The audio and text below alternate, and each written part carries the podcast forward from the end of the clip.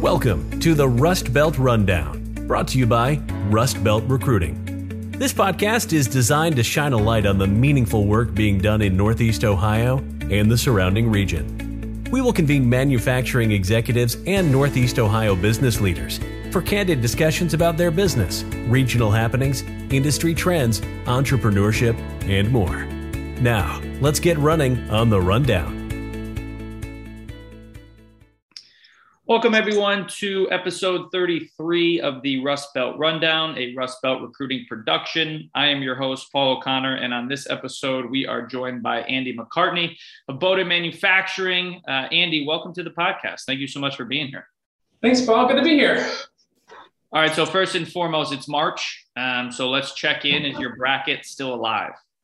Uh, I so we I, I run a pool. There's like 20 some of us and you're allowed to do two of them, right? So I tell everybody do what you think's going to happen and what you hope's going to happen. And so yeah. the good news is is one of my brackets is in first place and one of them's in last place. And uh, I'm not going to tell you which one's which. I was going to say, is it the hope or the want? Which? so the irony is, it's the hope bracket right now. So my daughter graduated, my oldest graduated from Purdue, so I had them winning it all. And uh, I think in the in that one I didn't have Kentucky going very far, and you know that that seemed to have busted a lot of the other. So I thought Tennessee was going to do really well, and so I had them going to the final. I think I had them going to the finals in the one that what I thought was going to happen, and obviously that didn't turn out so well. yeah, you know, uh, I think it's one of those. You know, I, I would love to hit a hole in one one day in my life. I would love to have a perfect bracket. I don't know which one I'd rather have, but. Um, I don't think either are going to happen. Well, considering what the 14 and a half million ESPN folks that did, there's none left. So yeah, um, it's it's been a crazy tournament so far. But oh. um, yeah, it's been. What else is new, right? It's it's as usual. It's crazy. Yeah, without a doubt. Um, cool. Well, listen, let's jump in. Um, I want to talk about. I just want to start with talking about your time in the U.S. Navy, um, and I want to specifically ask, how does working you know, for for a branch of our armed forces, prepare you for life and business, right? Because truthfully, you're working on this side in a life and death scenario, not necessarily every single job, but you know, you are working in one of those types of environments versus, you know, you come to business and people may think it's life and death, but it isn't. So how does that prepare you for business and, and life's challenges? Well, so I do think it gives you a little perspective on on just what matters and the time sensitivity to stuff. The I think there it's fun. I my the best man in, in our wedding is still in the Navy. My older brother just retired, and and uh, so I've spent the last twenty some years. I've been out twenty three years now, and and uh, you know staying in touch with folks that I know well, and and talking about the differences and experience the difference between kind of the civilian world and and the military. Um, you know, I, the the opportunity to lead. I mean, so I'm I'm not actually an engineer by trade, but um, by, I mean I was a physics major. I got a master's in electrical engineering, um, but the opportunity to show up at a ship and all of a sudden you've got a division of guys working for you and you know less than anybody about the stuff that you now effectively own as a part of that that ship and and so if you show up and you tell them uh, hey it's my way or the highway even though you don't know anything, you get one kind of response. And if you show up and say, hey guys, look, I'm responsible for all this stuff to the folks up the chain of command. And if you help me not look like an idiot to them, I'll, I'll do what I can to protect you and, and, and make sure we get to be in a good spot. And, and so they certainly appreciate that. When I got out of the Navy uh, and came to Bowden, uh, you know, my it was it, it wasn't a family business till I showed up. My dad was here, and so then it became kind of this family business because we were both there. And, and the only real training I had was that, that was applicable was was leadership training and um, you know the opportunity to come in. I mean, again, it wasn't rocket science. I had the same last name as the old man in the corner office, right? So we we had a sense of where that was going, and yet you know I came in to learn. And and once they see that you actually want to learn and you have some intellectual capacity to understand what's going on and and hopefully help make it better uh, you know, the, the, the team was very responsive to that. And, and that's, you know, what you, every time you go to a new ship, you get a new bunch of folks that, that you got to start working with. And, and I think the benefit of being in the military is is there's always somebody new. It's a rotational thing. So there every two years there's a new captain comes in, and so you expect that things are going to change. Whereas in you know I've been here for 23 years, and there's no there's not typically something that says okay every two years we're going to expect everything's going to have the potential to change. And so um, you know the ups and downs and the events of the economy and the pandemic and these things coming at you now there's outside impetuses to change and and I'm sure you've heard the, the phrase, you know, never waste a good crisis um, you know, when stuff happens, I mean, in the in the military, you're doing the same stuff that was being done years and years and years and decades ago because it's there's a tradition there, and yet there's nuanced changes that happen, and hopefully we get better. Um, in in the business world, you don't necessarily have uh, those things that are forcing a change just by a turn of the calendar uh, because you know we're humans. We tend to do the same thing that we used to do and, and how we evolve and change, it's a, it can be a challenging, challenging process. But so I think it's been, you know, it's been uh, a fun couple of decades uh, out um, and, and trying to apply some of those lessons. I think um, it's been helpful to me uh, when, when I talk to folks about, you know, being in a control room, running a couple nuclear power plants, you know, there is life and death and, and, and yet 95 to 99% of the time, it's not something that you're making these snap decisions and you're fighting a, a war all the time, right? But uh, you know, when when I tell people when when I would sit with the guys in the control room and it's three o'clock in the morning because you're on watch, and and I tell them, look, I'm going to try and explain what and why I'm asking you to do something, and yet you know, if something happens and we need to respond now, you're going to hear the change in the tone of my voice. It's going to let you know, hey, something's going on here that we got to pay attention to. And and and it was funny. I had that conversation with the team, and, and about two weeks later, you know, we're operating and, and we get an all back full emergency. And on an aircraft carrier, that typically means that a plane was supposed to take off with a cat shot and something happened and the plane went down in front of the boat. And so, you know, all of a sudden the environment changes almost instantly because that just doesn't happen very often. It was the only time it ever happened to me, uh, Santa Watch. And, and yet, you know, the team responded. Obviously, my voice changed and we got a little more excited and yeah. you know we executed what we need to do. Uh, it's not like your car where you just step on the brake um, when you got a nuclear power plant you got to there's a few other things you got to do to make sure that that something bad doesn't happen when when you make an extreme speed change like that. And and so it was i mean again it's it's hey we we did it we adjusted and then afterwards we talked about it. Hey everybody did what they were supposed to do. We all respond we're trained early on in the service. And you know you hear boot camp and you, you know you want to be able to obey commands and execute but also keep your brain engaged so that you're looking to make sure something's happening and that we're not making a big mistake. And and so uh, it was a great experience. You know i i think you know there's a part of me that thinks hey all of us should have the opportunity to go through boot camp and understand what it's like to uh, be in a disciplined mode. Um, know, I had three daughters who had zero interest in going in, and, and maybe it was mostly just because they were going to have to get their hair cut pretty short and they didn't want to think about that. But, uh, you know, they got a chance to see the Naval Academy and see some of the places that we've been. And, and uh, you know, I, they were really still pretty young when I got out. So, um, you know, they didn't get vivid memories where my bro- older brother's uh, kids, you know, they moved around the world with him. He had, you know, stationed in Hawaii, stationed in Japan, and, and so they got some other experiences. So, um, you know, it's not just a job, it's an adventure, they say, right? In the old commercials. Yeah. It's true. Yeah. Um, I wanted to get your thoughts on a quote that relates to all of this. Um, and the quote is individual glory is often believed to be the best marker of success, but it is cooperation and teamwork that usually wins the day in your professional life. I think we, and I'll say we as the United States of America, has been we've been programmed to you know it's it's about you it's about individual success it's about your next promotion it's about what you do what you bring. Um, and there's now books you know all about this and that basically are trying to shift that yeah that's not bad. Individual success is by no means bad and you should always be striving to do your best and do better.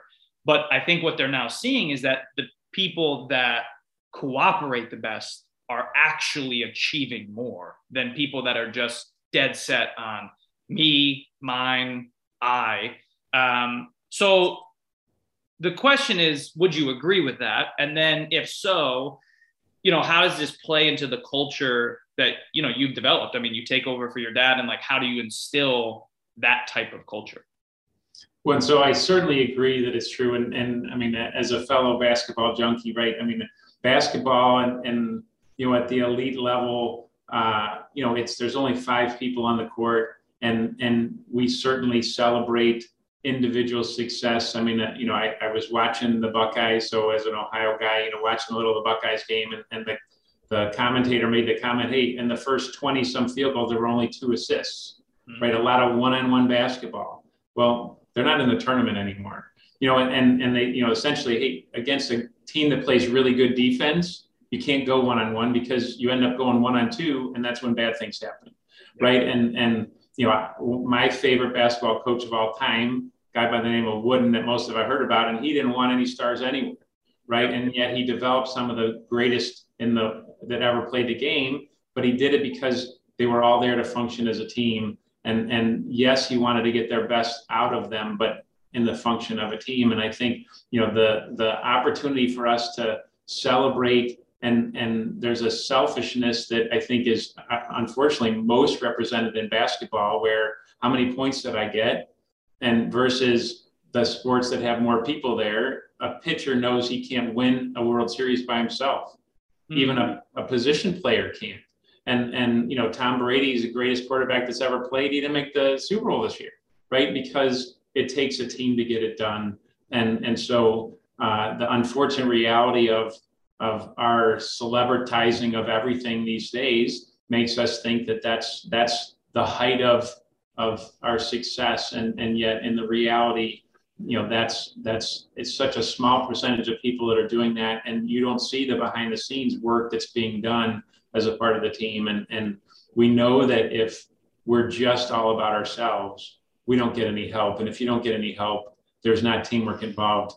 It's really hard to go very far and, and be very successful. So no, I, I definitely agree with that that quote and that mindset. Um, and and here, you know, it's a team sport, and and you know everybody's got a part to play. And and from from me out trying to sell, get new customers, to setting a vision for our team, down through every single person who's doing it, and and uh, truly, you know, when I think of an organizational chart, you know, I've got it inverted where I've got my direct reports. I'm trying to support and make sure that that they're they have everything they need to be successful and that their mission is you know we got these machines behind me and, and obviously on a podcast maybe you can't see that but but you know we got to keep those machines going which means we got to we got to support the people who are are operating them as best we can make sure they know what they're doing what needs to be done and they're out there doing what feels in a lot of cases like rote stuff, and yet they've got to engage their brain and work together. And, and a team, you know, in, in this environment, it's really easy to go, look, I've got my machine, just leave me alone. Yeah. And and yet a better approach is, hey, there's a group of us that have machines pretty close by, and we can help each other out to maximize the output of the machines that all together and be more successful as a team because our customers are counting on us. They're counting us to make good parts. They're counting us to make them on time. And yep. the better we can do that, and the more cost effectively can, we can do that as a team, the better it is going to be for everybody. Yeah, it's a fine line, right? Like you want to reward individual success, but I think, you know, especially if you're in sales, right? Just traditional sales and you have a base and you have commission right? It's just you and your world. And it's what i sold and you know what i killed and what i got and this is me. And i think you know a lot of people say well no but yeah we're a team or a family. And it's like well how do you reward your people right? Like is there a team aspect? Um, and i think that's one of those ways you can shift it is you know what if in in a crazy world the sales team got rewarded if the customer success team upsold something, you know, and like it was like this person's success actually got rewarded over here and vice versa, you know, that would be, and I think we're getting there with a lot of people. They're looking at it, right? The last two years has completely shifted how we think about a million things. But um, we don't we don't have commission salespeople. We have we have guys that are part of the team and they're in the sales team, and hey, we got to go sell stuff. We know that that the irony is is you know the salesperson getting an extra dollar or two on a price to sell to somebody, or the guy on the shop floor realizing, hey, if I use a different tool here, I can save two minutes off the cycle. Yeah. They're both getting a savings. They're both helping add to the bottom line. They're potentially both helping the customer get what they need. And yet, you know, should we compensate one just because he happens to be the one or she happens to be the one that's the one who is you know, given or has that relationship? Yeah. Um, so it's not, I mean, that's, you know, we, we just don't do that anymore because it, it isn't a team, it isn't a, it, it, it is a team effort and it, we got to compensate and reward in that fashion. Yeah. Um, okay. So we've talked about uh, at great lengths on this podcast about the challenges that companies have seen over the past two years um, in terms of recruiting, retention, hiring, just, you know, workforce in general.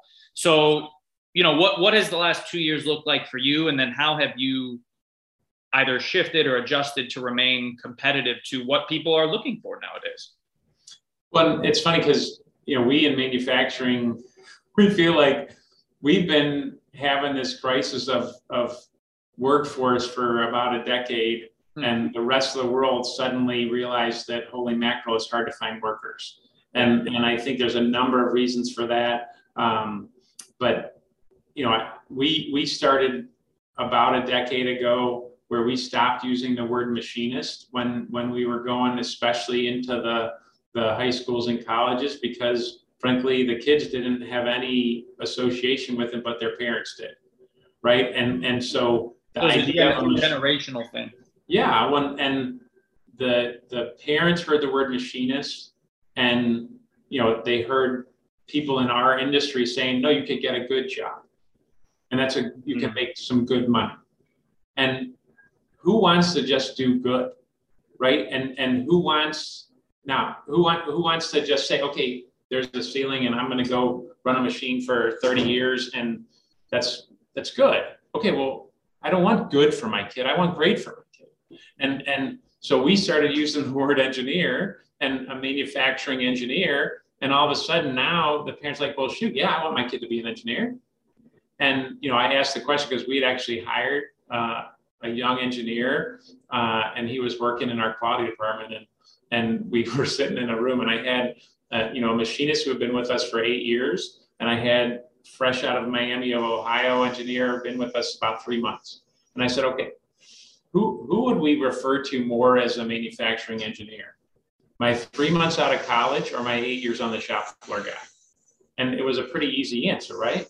I mean, the guy who's been setting up and running machines, developing processes, doing this way more engineering, manufacturing engineering knowledge than my fresh out of college three months, you know, young man. I mean, smart young man, very capable, but he didn't have nearly the experience of my my eight year guy in the building. And so, so ironically, trying to have our machinists wrap their brains around the fact that they're actually manufacturing engineers and that they can think of themselves as in that in that way and wanting to develop their skills instead of just thinking, okay, I'm pushing a button and I'm making a part. But I got to engage my brain to think about, hey, how are we doing this? Why are we doing this way? Is there a way we can do things better? At the same time, we uh, and we started what we now refer to as our next gen project six years ago, um, and we hired our first uh, degreed engineer to come and work on the shop floor. Um, and, and, Nate is still with us six years later, um, a Case kid. And, uh, you know, we, we sold him on this idea of, you know, he, you know, they're all brainwashed. So, so taking half a step back, when I was at the Naval Academy in the Navy, you're brainwashed that you want to have command of something one day, right? You got to have command of a ship. You got to have a command of a squadron. You got to have command of something because they're teaching leadership, and that's the highest form of leadership is to have command of something. I used to kid my older brother that I got my command first because I got out of the Navy, came here, took over running the company before he got his first ship. He had three ships, so he wasn't too worried about it later, but that was our little joke. But so the mechanical engineers, by and large, they're brainwashed that they want to be design engineers one day, right? They've learned these skills. They want to design cool stuff that's going to, you know, solve the world's problems, make cool stuff, and, and make some money doing it, right? And so the challenge is, is when they graduate, they have very little knowledge about how stuff actually gets made. Yeah. And so we say, look, there's two main ways that you can learn. The normal way to learn to be a design engineer is you go to a company that has a bunch of them. They're in cubicles usually. You go sit in the cubicle next to one of them, you watch what he does or she does. And at some point, pretty early on, they give you a piece of paper, say, okay, go design this. Now, the kids these days, the students, they can do 3D CAD like breathing, right? Us old guys, at I'm 51. I mean, for me to try and manipulate 3D CAD is a is a stretch, a big stretch, and I feel like I'm fairly computer savvy. Those these kids do it like nothing. The problem is they have no idea what to make the, the machine do. But so you say, okay, go design this. So they can design it, and then they take it down to the shop, and they say to the shop person, hey, I need to make this part I just designed. And the shop person says, what are you doing? You can't make that part. And if they find a nice one, they said, okay, you got to fix this, you got to change this tolerance, you got to change this feature. And so, of course, the student, you know, that that brand new engineer takes that drawing back up in 30 seconds, has made all the changes, and are right back down the shop. How about now? Perfect. And so you do that 10 to 20 to 50 times, and suddenly you become a design engineer because all the stuff you designed, and then you take it out to actually get made, you've had to go through the iterative process to make it manufacturable where our process is hey, come here. We will get you dirty, teach you how to make stuff so that when it comes time to design something, you'll actually know what a tolerance is the difference between plus or minus two on a half inch diameter or a three inch diameter. Well, there's a big difference. And I can say those numbers out loud and it wouldn't make sense there's a difference. If you've held plus or minus two on a three inch diameter for eight hours, you will never casually put a tight tolerance on the drawing again, right? Because you've fought that for eight hours. It's a pain in the butt. The only time you'll do it is if you absolutely need it. Hmm. And preferably you're trying to design your way out of it because you don't want it to have to be that tight.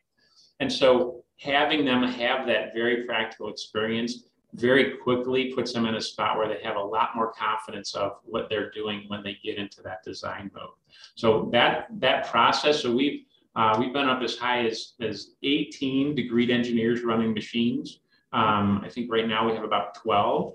Um, and, and that's part of that Navy mindset, right? So when I went to my first ship, I took over for a guy who had been there two years. I was there for just under two years. And then another person came along and they took the job. I went to the next school and the next bigger job.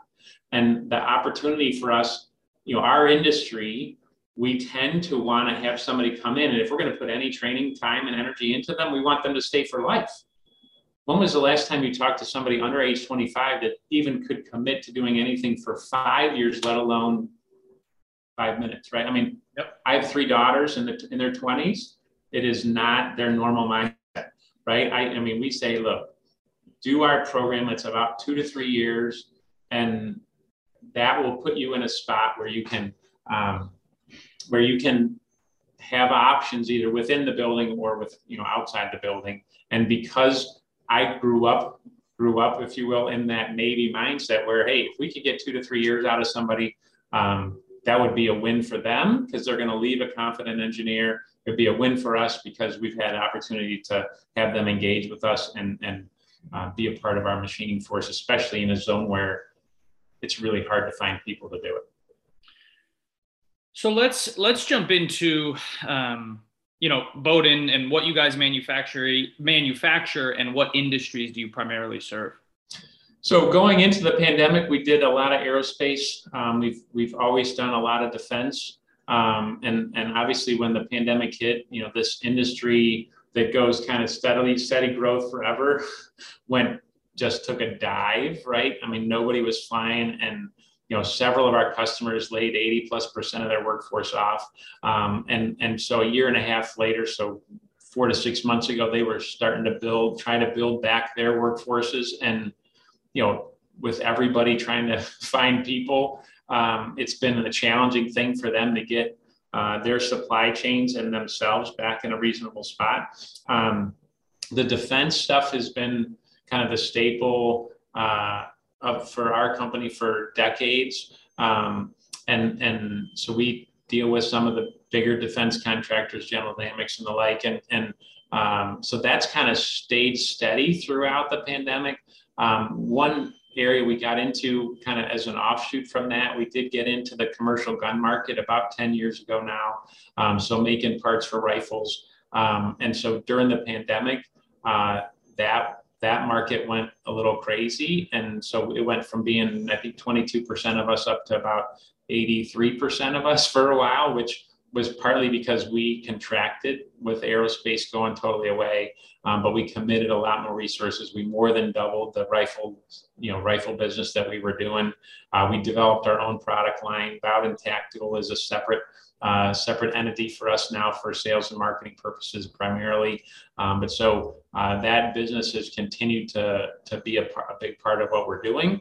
Um, but so uh, a lot of industrial stuff, mostly regionally. Uh, we do have a couple, you know, customers as far as Texas and, and up in the New England states, and uh, but but predominantly it's regionally, you know, Cleveland area, Columbus area, Chicago. Um, so it's it's you know pretty wide range. I, I, I my line always was you know wide range of industries, wide range of raw materials. Uh, we do a lot of net shape stuff, so extrusions, castings, forging stuff, which uh, you know it's it takes a little extra uh, engineering work to hang on to a casting or a forging or extrusion than just having plate stock.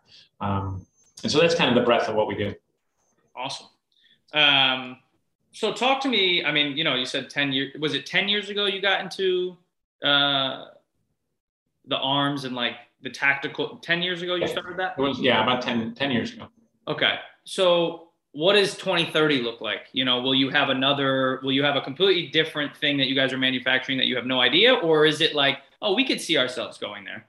So uh, that's an interesting question. Uh, the one thing I think that we learned the most out of this tactical experience is that uh, having our own product line, uh, you know, it, it's one of those things where when you're a total contract manufacturer, as we were since inception, uh, you know, it's one of those grass is always greener on the other side. Uh, wouldn't it be nice if we could just make for inventory and we could have design, you know, control and all that stuff? And and while it's not all it's cracked up to be, finding the right product and digging in, uh, we've learned a lot about uh, kind of business to business and business to direct to consumer marketing um, that has been new for us. And uh, I think you know, you know, kind of sinking our teeth into that marketplace and then expanding into it um, has been a great experience for us. Uh, we do have a couple projects kind of on the, the slow R&D path that uh, could turn into larger uh, larger pieces of the enterprise and, and could ultimately either be spun off or be something that just kind of takes a life of its own. Um, so there is definite uh, appeal to you know adding to our product line. I think um, you know, we, we're, we're playing into this one, and yet the, the challenge with this this market, this tactical market, is very volatile, right? I mean, it is up and down. So, you know, having spent a lot of our years doing defense and aerospace work that's fairly consistent, kind of year over year stuff, to the stuff that you know is oscillating really rapidly, almost feels like at times week to week.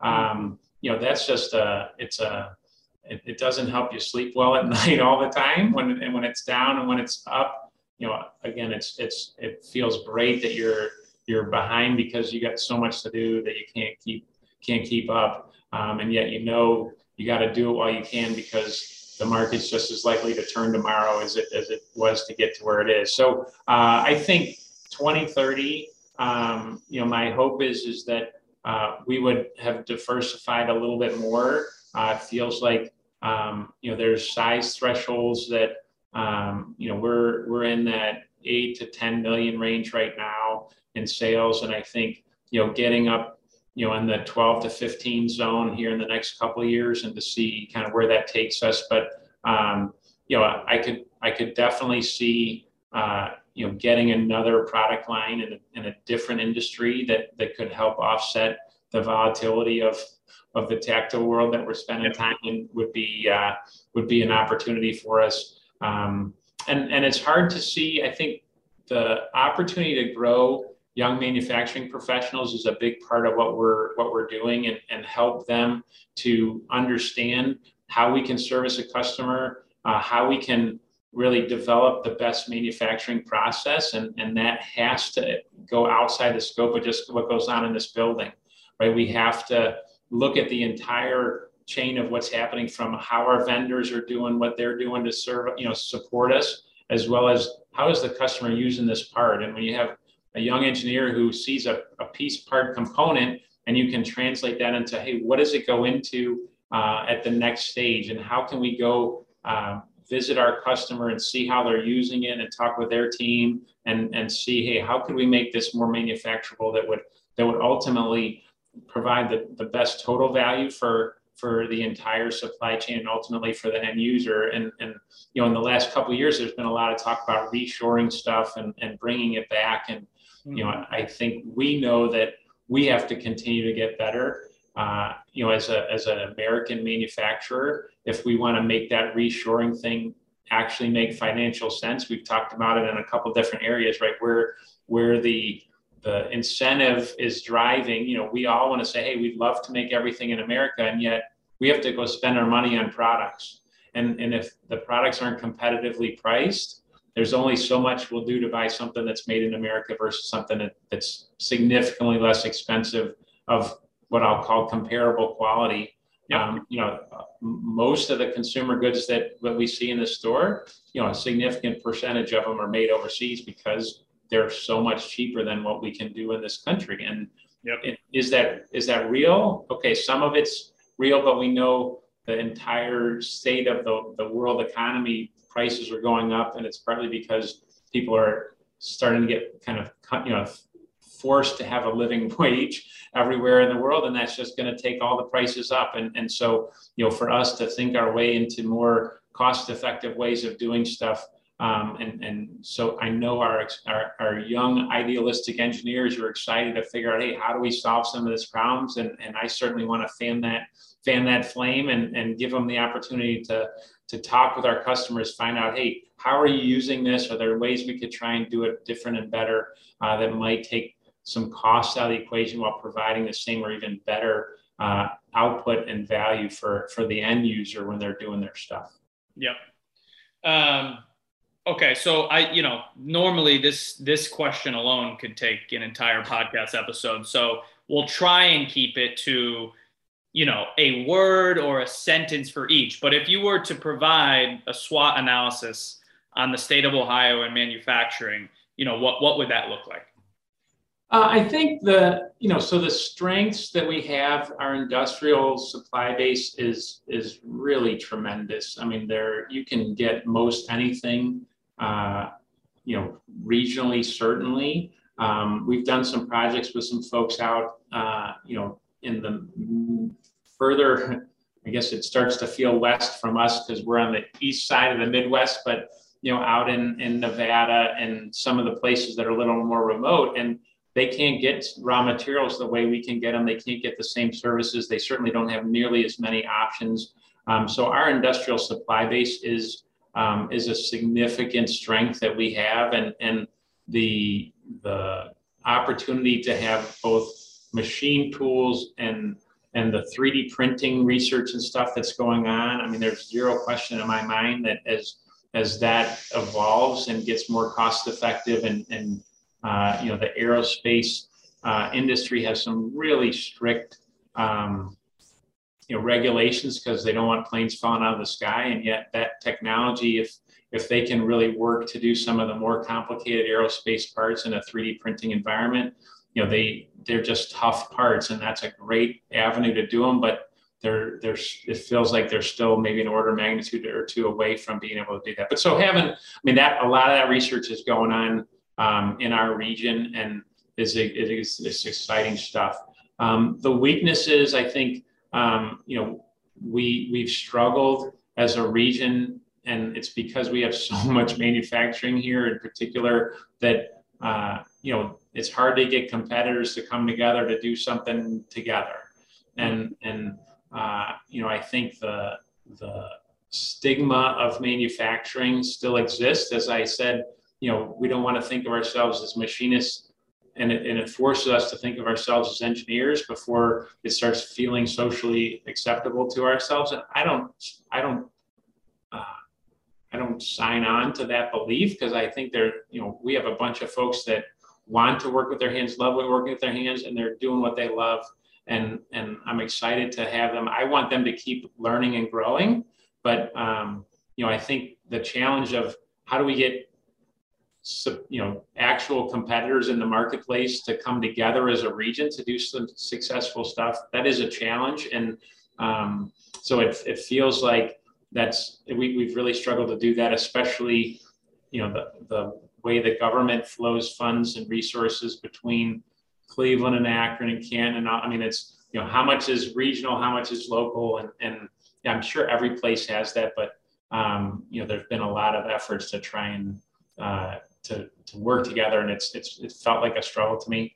Um, the opportunities, uh, I think, uh, you know, we have again, we have tremendous ability to be competitive um, with other regions of the country because our cost of living is so reasonable. Um, you know, and and now having you know the pandemic to expand kind of the remote workforce potential, um, where where people don't they can live in a nice weather place during the winter of cleveland um, and still be functional uh, obviously on the manufacturing floor you kind of have to be here but there's a lot of, of other work that's done in in, uh, in our world that that could be done remotely and and uh, you know there's just you know, we do a ton of, of great manufacturing and there's a lot of impetus and effort to build on that, that I think is, is a big opportunity for us, especially in light of, uh, you know, just how affordable it is relative to some of the bigger metropolitan areas, especially on the coast and in Chicago.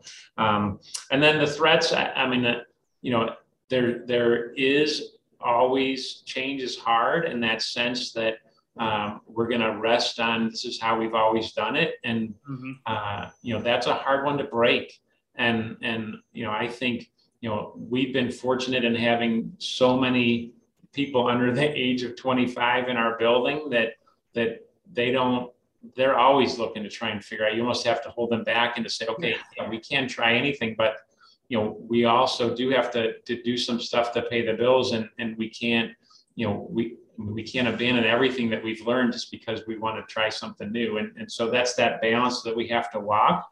Um, but, uh, you know, the, the, the threat that we face of becoming obsolete um, with, because too many of us want to just kind of, hey, this is how I do it. And if they don't like that, then so be it. And, and I think that the the other aspect in manufacturing, a lot of small businesses at 51, I'm on this the younger age of this the spectrum of folks that are running kind of the small to medium sized uh, manufacturing businesses and and you know the the next generation piece, which is you know why we named our project the next generation project to, to get new young folks to understand and appreciate and, and know what manufacturing is about. Um, I think there's a lot of uh, there's a lot of folks that are, you know, they, they're wanting to retire, but they're not sure what they're going to do with their business. And, and um, so I don't, I don't have a good feel for what that's going to mean in the next uh, 15 or 20 years. Um, but uh, there's definitely some feeling of threat to that, that, that we could lose some of the knowledge and skills, even in just the, this, you know, the more experienced machinists that we have, you know, there's machines that are not really being run anymore because people, you know, the skill set to run them is, is gone. And, and we're figuring out ways around that as an industry. But, uh, you know, there's definitely concern. And that's, you know, coming back to that recruiting and, you know, the last two years, well, for us, it's been the last 10 years of, hey, where is that next wave of, of manufacturing folks going to come from? Um, so it's not easy.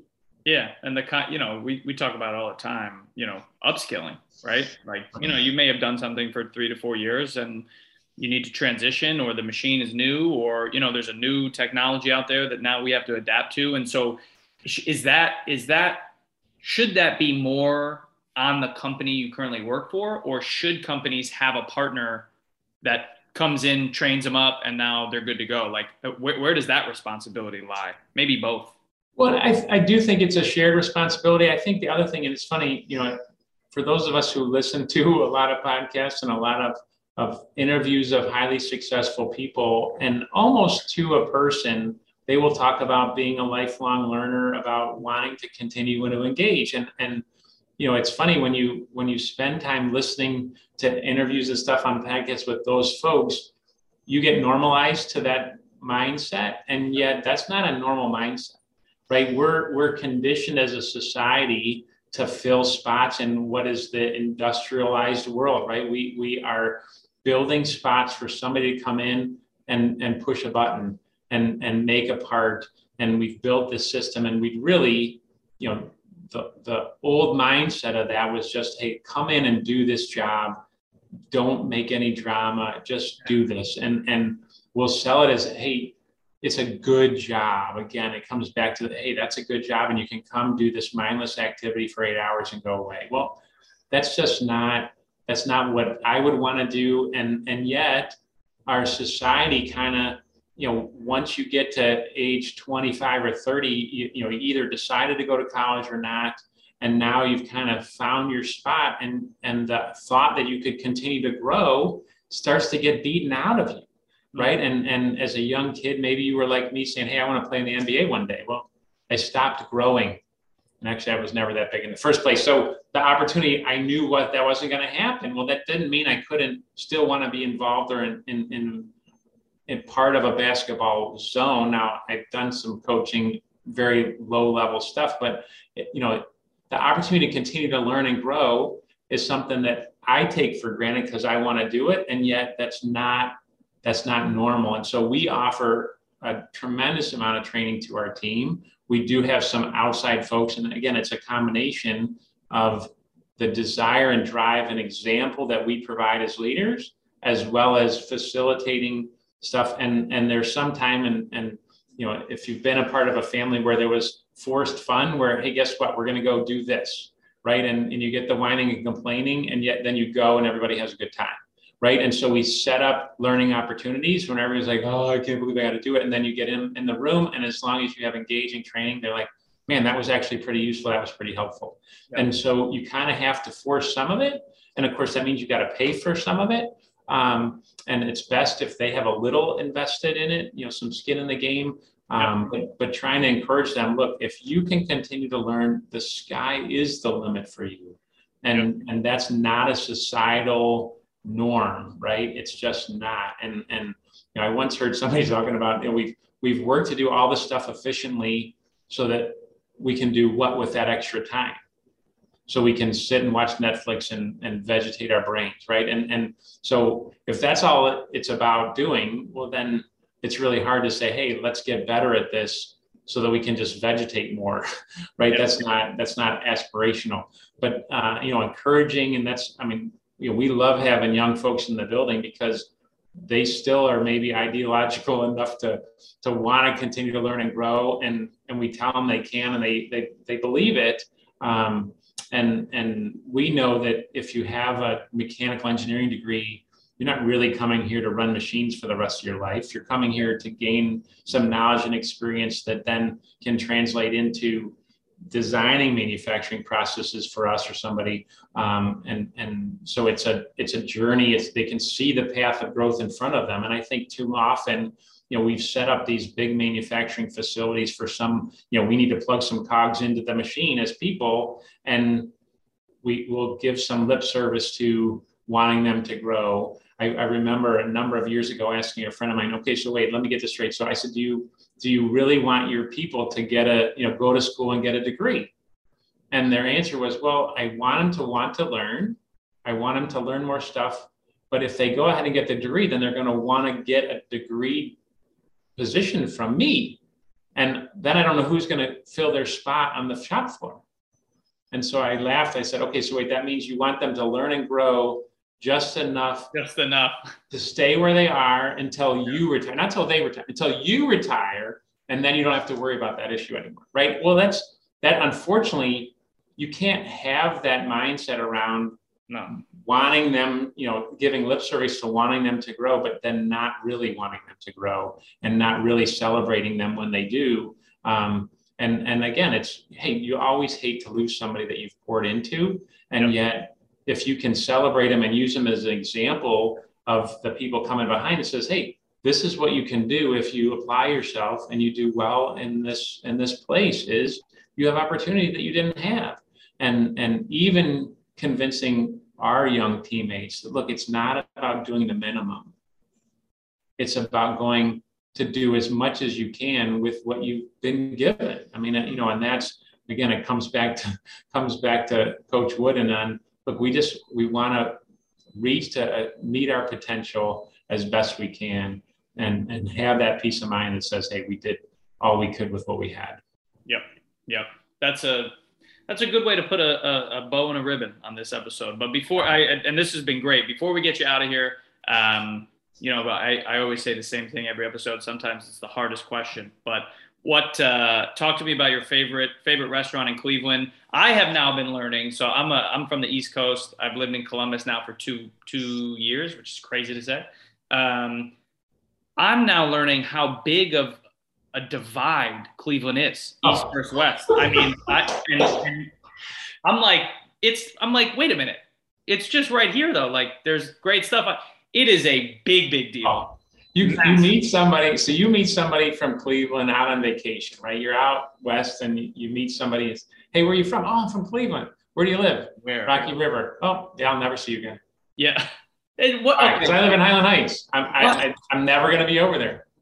What it's is, crazy? It's crazy. What is it? What? I, what is I, it? I have I have no idea. It's just I mean, obviously, it's been that way my whole, whole life, um, and I, it just it just is, and and it's crazy. I totally acknowledge. Um, I don't know my way around the West Side at all. I just don't. And and so, okay, so you're the East Sider, so, so East Side. all East Side restaurant recommendations. Absolutely. So no, I mean our go-to is Sarah's Place in Gates Mills. Um, now it's not fair because we know the owners, but um, it's just I mean I've never had a bad meal there. Um, I mean it's it's right down the street from where I grew up, and and it hasn't been there uh, nearly that long. But um, you know, they uh, they ran Gavi's in, in Willoughby, which is another East Side spot, very close to where we are here in Willoughby. Um, and then they opened Sarah's Place, and and uh, my my daughter babysat for Sarah back when she was a kid, so I mean, we've known a long time. But just a, a phenomenal restaurant. Um, so that's definitely our go-to. Um, trying to think what other what other fun places nothing's really. I mean, again, that's if we're if we got that's, a night, that's, your one. that's where we're going. That's where you're going. Nice. I love it. Yeah, no, I mean the East versus West, it's real deal.